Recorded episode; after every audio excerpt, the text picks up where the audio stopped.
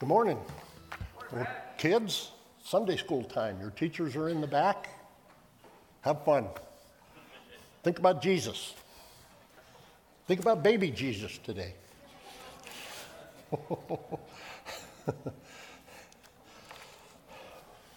what a song. I get to come up and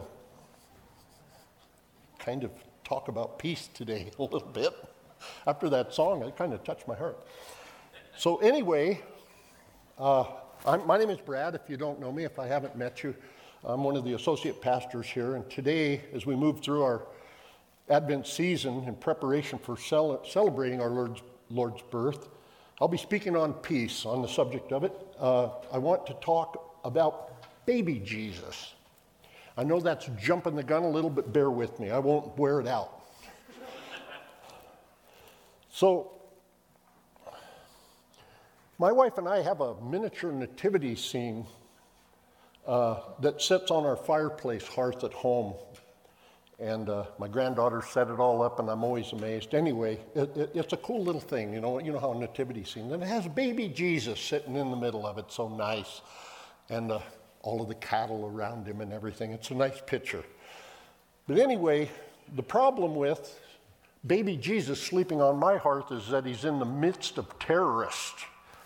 Now, I have two dogs named Bella and Bogey. And between them, I think that their tally is up to about 20 grand of destruction. They've ate a couple sets of furniture.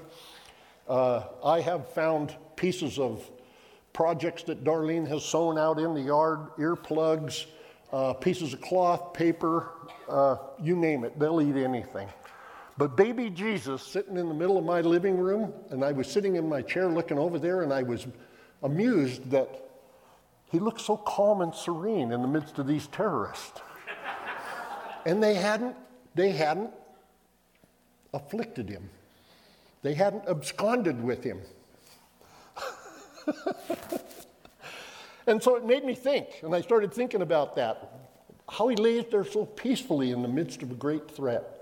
It made me smile and think about how you and I can experience peace and serenity as well, even when the dogs are at the gate.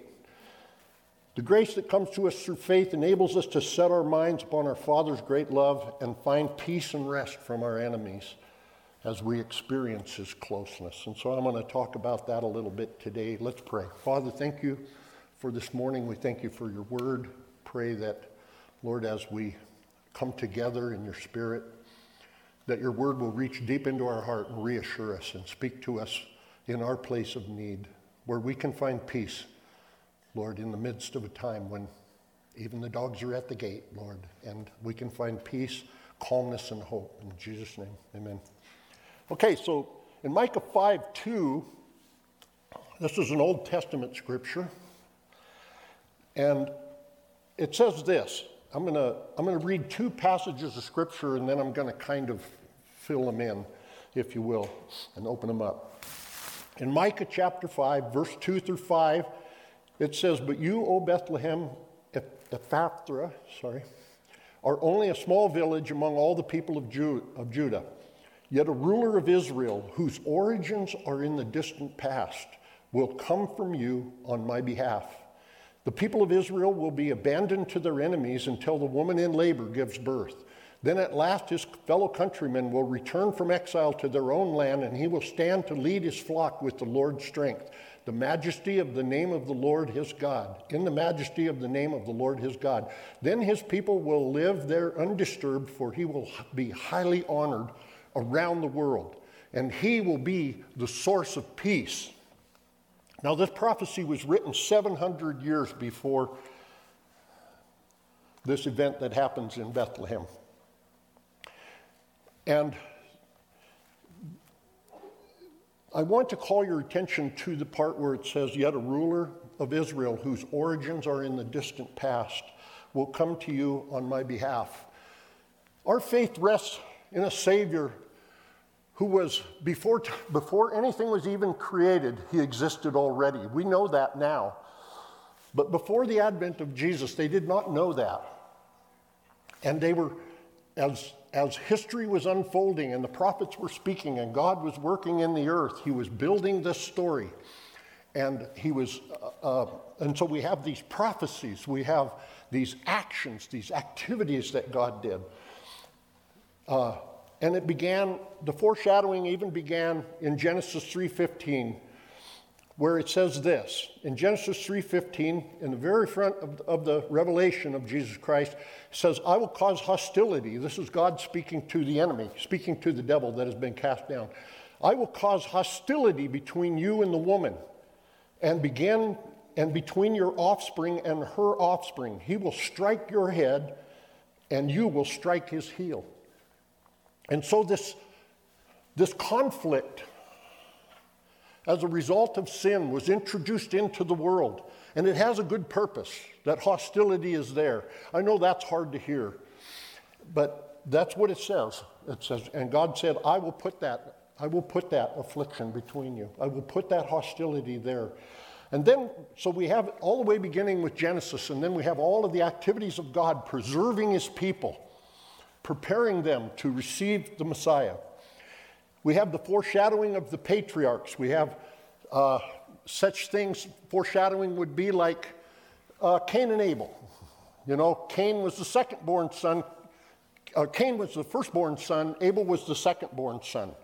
Adam, it says in the New Testament, was the firstborn, the firstborn son, but Jesus, the second born, if you will, becomes the spiritual become spiritual life to us. So, this, so we have all of these foreshadowings that are like that. We have um, the promise of, of Isaac to Abraham and, and the waiting, the long waiting period that Abram, Abraham had to wait. Abram had to wait until and he was changed and transformed, and then he conceived also Ishmael first, and then Isaac, the promised son. And so you, you, you, follow my drift? There's this foreshadowing all through the scripture that is in preparation. And so when Micah speaks this word in the middle of that, and it comes to pass in the birth of Jesus, we can come up with this understanding. Our faith does not rest in a, in a myth or a fable that was contrived and built. No, we have the surety of all of the history of mankind through the Holy Scriptures. Our faith rests in something stable, rests in something that has continuity to it, that has purpose. And that's important. And so we also have Moses and the law and things like the Exodus and the Passover that lead us to confidence, to being confident in our faith in this Son, this ruler who's going to come that will be our source of peace. And we're going to need to be anchored in that. And so we study these scriptures. The prophets delivering direct promises, much like this one. Uh, Isaiah, especially, talks greatly about, uh, you know, we have uh, Emmanuel and all of the prophecies of 15, 16 chapters of Isaiah that pretty much frames Jesus' actual life on earth. I mean, it's just, it's, it's, it's irrefutable if you honestly approach the scriptures and look at it. So we have a sure thing in the scriptures, a sure confidence that we can stand on when we look to the story of Jesus and what he has done. Because you know, our minds, our minds can really play tricks on us. You know, we get into difficulty, struggle, conflict, and what happens is we get so rattled, we get so moved off of what's, what's off of what we're standing upon that we began to wonder. I don't know if any of you have ever seen like a miracle happen. This is an interesting one. If you see a miracle happen, about two minutes later, your mind starts playing again. No, it didn't happen. Nope, didn't see it. You know, person was sick, now they're healed. Nah, I think it was, uh, I don't know what that was, psychosomatic thing or something. Your mind starts just warring against what you've just seen. That's how fickle and frail we are. so, so, anyway, Jesus is the source of peace. It says, when a man's ways please the Lord in Proverbs 16, verse 7, He makes even his enemies to be at peace with him. So even though God has instituted this conflict, it's for our benefit. Got to let you think on that for a minute. I know, I know how that sounds because it's been such a hard thing. It's like such a hard thing to understand affliction and suffering when, when we read in the scriptures about all of these powerful manifestations that God can do. It robs our peace when our faith gets shaken. And so we do well to understand our faith is anchored in something that has always been the mind and heart of God, to understand Jesus at that level. And so, anyway, our faith is not resting, like I've said before, upon cleverly de- de- um, devised myths, historical redactions, modernized fables, or human philosophies, but rather upon the eternal Word of God that comes from heaven and manifests itself in the created cosmos that humans inhabit. In other words, heaven breaks through this realm of God's presence. There's something there in the, in the garden where it talked about this cherubim with the flaming sword has put a wall, a boundary. God is, God is separated because of our sin, separated this heavenly realm from this earthly realm.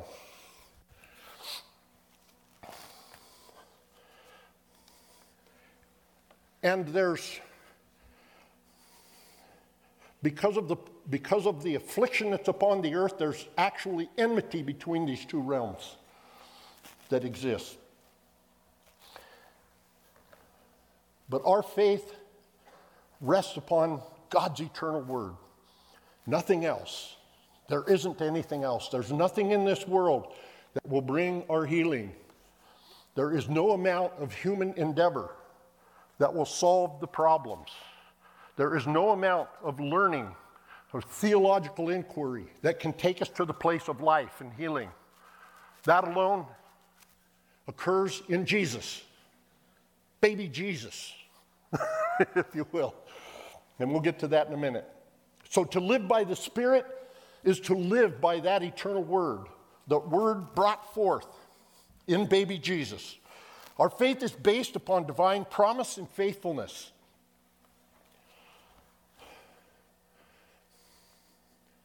The fulfillment of prophetic scriptures, it should, it should build in us a confidence of faithfulness. And God calls us to faithfulness. You know, if we have a hard time with trust, we should probably look to our own faithfulness. If we have a hard time with trusting God, what are we, are we looking at? Are we looking at ourselves and making a, a judgment of God? Or are we looking at His eternal word that resonates with faithfulness? That's enough about Micah. Let's read Luke 2. Luke chapter 2 tells the story of Jesus' birth from Luke's perspective. And it says this in verse 8, beginning at verse 8, running through 20. That night there were shepherds staying in the fields nearby, guarding their flocks of sheep. Suddenly an angel of the Lord appeared among them, and a radiance of the Lord's glory surrounded them. They were terrified. But the angel reassured them. Don't be afraid, he said. I bring you good news that will bring great joy to all people. The Savior, yes, the Messiah, the Lord, has been born today in Bethlehem, the city of David and you will recognize him by this sign. You will find a baby wrapped snugly in strips of cloth lying in a manger. Suddenly, the angel was joined by a vast host of others, the armies of heaven, praising God and saying, Glory to God in the highest heaven, and peace on earth to those with whom God is pleased. Boy, wouldn't that be nice? All of a sudden, you know, angel appears, light shines all around. What an event. And then that's not enough. Let's just peel back the rest of the veneer and let all of God's armies be standing there singing. What do you think that sounded like? I don't think it was oh, like a little choir that we sing. I think it was like Niagara Falls, the sound of many rushing waters. Now, I haven't experienced it, but I've listened to some old Pentecostals talk and Methodists talk from back in the day. Used to be they'd have these campfire worship times, and all of a sudden it was almost as if that you could hear angelic choirs. That's what they called it. The angelic choir sang with us. And I was like, what? And I, I, had, to, I had to ask Chubbins was one. She used to come to church here. Chubbins says, yeah, twice in my life I've experienced it. And I'm going, you're kidding me. What is it? And she says, that's what it sounds like. It sounds like a harmonious waterfall. So I've not experienced that, but I'm just saying, these guys did. you know, they did. And so, anyway,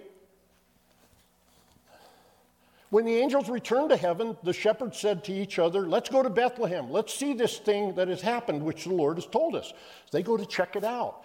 They hurried to the village and found Mary and Joseph, and there was the baby lying in a manger. After seeing him, the shepherds told everyone what had happened. You think? and, what angel, and, and what the angel had said to them about this child. All who heard the shepherd's story were astonished, but Mary kept all these things in her heart and thought about them often. She treasured them up, the events that had happened. Everything from the Annunciation to her, Mary kept storing up all of this stuff. That's just amazing. I think we should do the same thing. All of these events that happen in our life of God's wonderful touches, and you know, we should remember those things and rehearse them with stories. I like to tell stories. I tell my stories, everybody gets them whether they want them or not. All who heard the shepherd's story were astonished. But Mary kept all these things in her heart and thought about them often. The shepherds went back to their flocks, glorifying and praising God for all they had heard and seen. It was just as the angel had told them. It's interesting that the angel appeared to shepherds and not kings. Shepherds are separated, lowly servants, stewards of vulnerable flocks. God has a special place for steward, for stewards, for shepherds for those that look over a, group or a flock. And that's who these were. It wasn't kings. Affluency is probably one of the greatest challenges we have to the Christian faith today. As the world gets richer and richer and richer, we seem to find our way farther and farther and farther away from the simple faith that is required to find fullness of life. The challenge of wealth and riches is great, and America is a rich and powerful nation, and it wars against the simplicity and purity of the gospel message.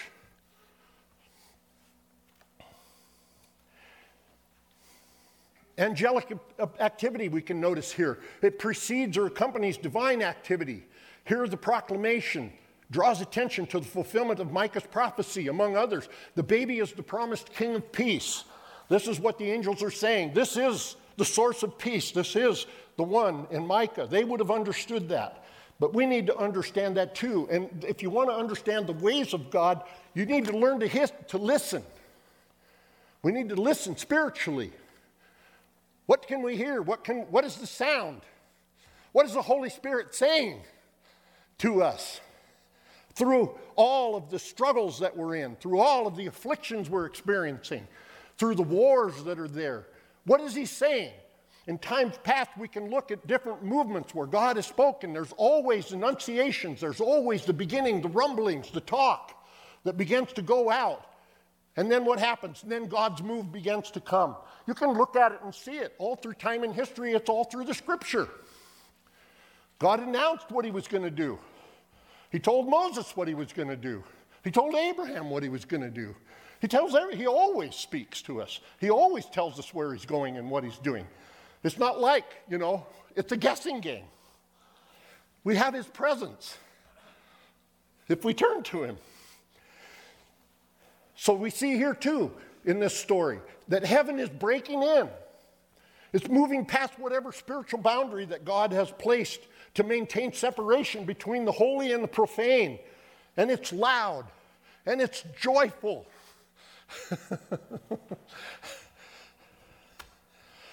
It's a foreshadowing of this torn veil between the Holy of Holies and the people of God. This angelic event that peels back for just a moment and allows the, glory of God to be declared from the heavens because there's going to be a reconciliation of all of us, us and them.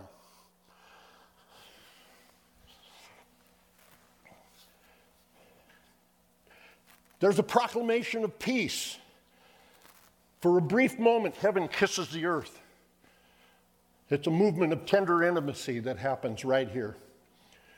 God has come as a vulnerable baby into a very hostile world where dragons and kings wish his demise. And the sooner the better, in their opinion. Revelation 12 4, if you're wondering about dragons, you can go read about that some other time. The dogs are near, the lions roar, but the angels declare peace. Heaven declares peace and goodwill to men. God's peace to us. Shouted. Shouted from the heavens. 2,000 years later, we can find peace and dwell in it. Jesus said, In the world you will have tribulation, but be of good cheer. I have overcome the world. John 16, 33. The view of the world from where we currently stand, this is what tribulation looks like. The tribulation that Jesus said would be present with us. We would be full of fear. Now, I know this sounds funny. I laughed myself. Back years ago, there was a guy that, in his hubris, named Saddam Hussein, who made a declaration I will loose the mother of all wars. And Arsenio Hall on late night TV says, What? We know the Three Stooges. He said he was going to poke the eyes out of the dragon, which is us. And Arsenio Hall made a mockery of it. But Saddam Hussein, whether we want to realize it or not, much of the conflict that many of you have been affected by for 30, 40 years of war and terrorism was started right there that was a war cry for jihad right there. And Saddam Hussein, we made fun of him because we didn't understand the language. But he, loosed the, he opened up the door for a lot of conflict. And he said at that time, America will become full of fear. That's what he said. They hung the right guy, in my opinion, but that's just me. He was a lying spirit. But when we look at where we are standing here in our world today and we turn on the news and we listen to what's going on, we hear nothing but fear and demise. We sell it and make money on it, more money. We become more affluent off of the fears of others. It's such a lying spirit has gripped our means of communication and connection by way of tech. It's unfathomable. Nobody believes anything. We make a joke about our leaders. When their lips are moving, they're lying. Then we're not far off. Oh, maybe I better dial it in. It's supposed to be a story about peace and baby Jesus. We hear about wars, and we sit on the precipice of World War III with completely devastating potential looming on the horizon, like pickup sticks or Jenga stacks, whatever. We sit in a precarious place and we wonder what'll be happening, and we're wringing our hands as we're buying and listening to this. We hear about environmental catastrophe on a daily basis. Oh, the world, I've been hearing that one since I was a kid. We were all going to starve to death, but we'd seen the movie Soylent Green, so we knew we were going to be okay. environmental catastrophe environmental catastrophe. Our children across the world are petrified, terrified, to the point where they commit suicide and refuse to have families and birth children. It's real, isn't it? Well, we can dismiss it, but it's real and it's in people's hearts. Where is peace? What are we looking at? Like the disciples in Jesus' boat, we're, we're standing here in a roaring storm while Jesus is sleeping in the back. And we're looking at boisterous waves and we're terrified. Into the chaos we go. There's moral and ethical degradation. Good is being called evil, and evil is being called good. There's war against the family. Unless you think that's no small thing, it is. The war against the family, father, mother, children connected, the degradation of the black community in America goes back to one thing affirmative action and the destruction, aimed destruction of black families in America. And you can trace it in history and you can see it. Doesn't take a rocket scientist. Go back and read it and really do your homework, and you'll see it's created a subculture that's dangerous and deadly and destructive to the family and to all our black brothers and sisters and the other minorities.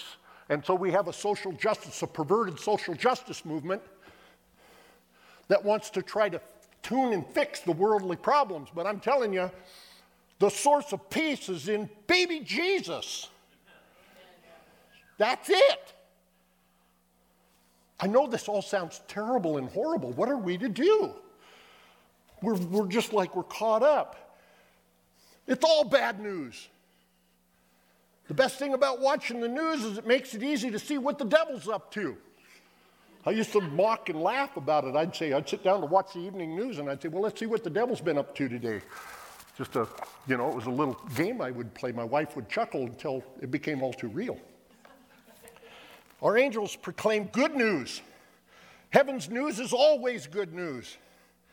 Baby Jesus will become King Jesus, and King Jesus is the Prince of Peace.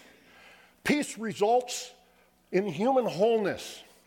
When peace is poured out upon humankind, wholeness comes. And what is that? We were designed and created to be integrated with God Himself.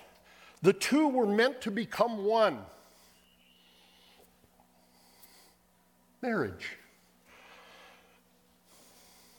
All who hear his voice and put their trust in him, put their trust in his proven promises and faithfulness, receive his very life into themselves, and receive and embrace peace.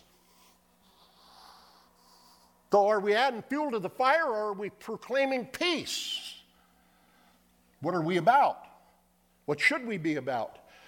I tell you what, I've been telling people look over there at your children and tell them everything's going to be okay. You'll be amazed, men, if you'll say that to your family. It's going to be okay. There's challenges, but God is with us. There are challenges. Things we hold precious are threatened. But Jesus is on the throne, waiting for his church. Never has there been a time like this to be proclaimers of peace and to advance the cause of peace.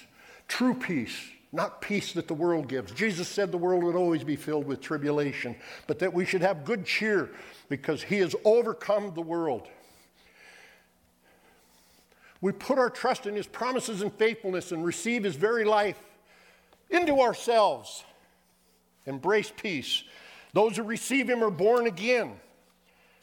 We didn't wake up, we were raised up to newness of life. We are recreated with a new heart, born to a lively faith, given a spirit that overcomes the world as we cry, Abba, Father. Yes, that's what it's all about.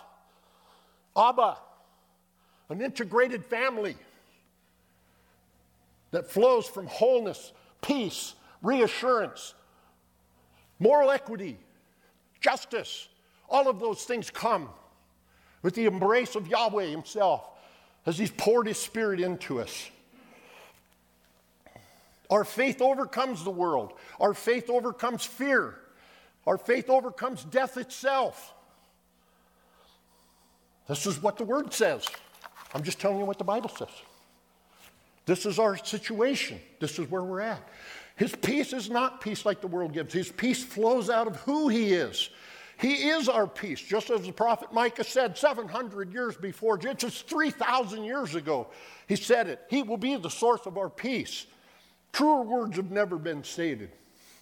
Our faith demands we leave our hostilities with one another and pursue peace, embrace peace, and leave our hostilities to His justice.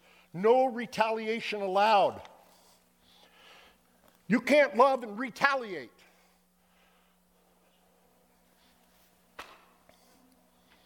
You can't smack your brother down.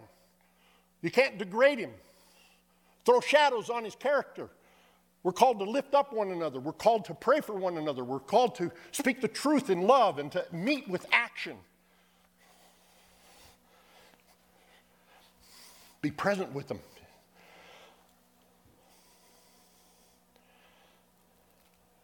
We need, in this present age, to remember the kingdom he is building is not of this world.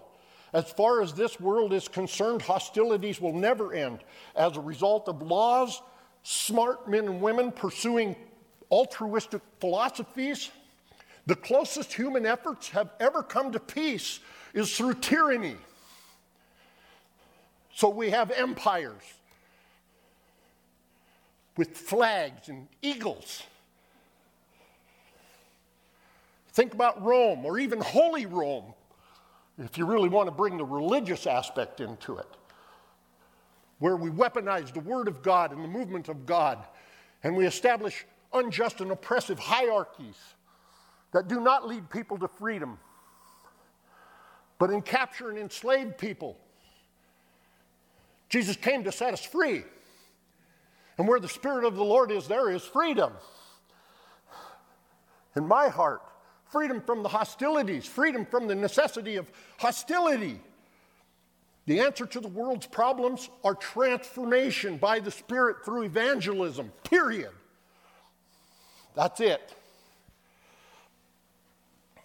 We have within ourselves the power to extend peace to those around us. Peace flows out of love. Live in God's embrace. Receive his kiss of fellowship, and that's really what it is. He is altogether good. Rest in his power and promise. People say, What are you doing? I'm trying to, I'd say, I'm, I'm working at learning to rest in his love and power.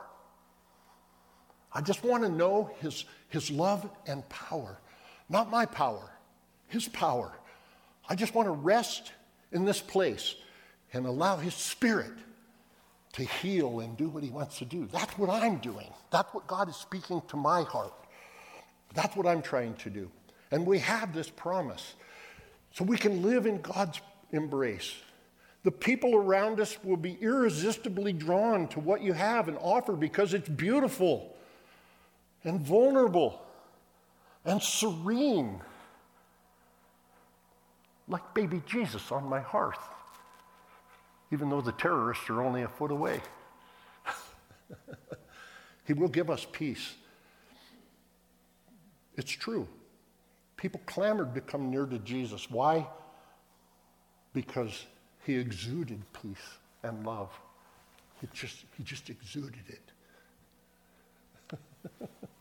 he was beautiful. People were drawn to him.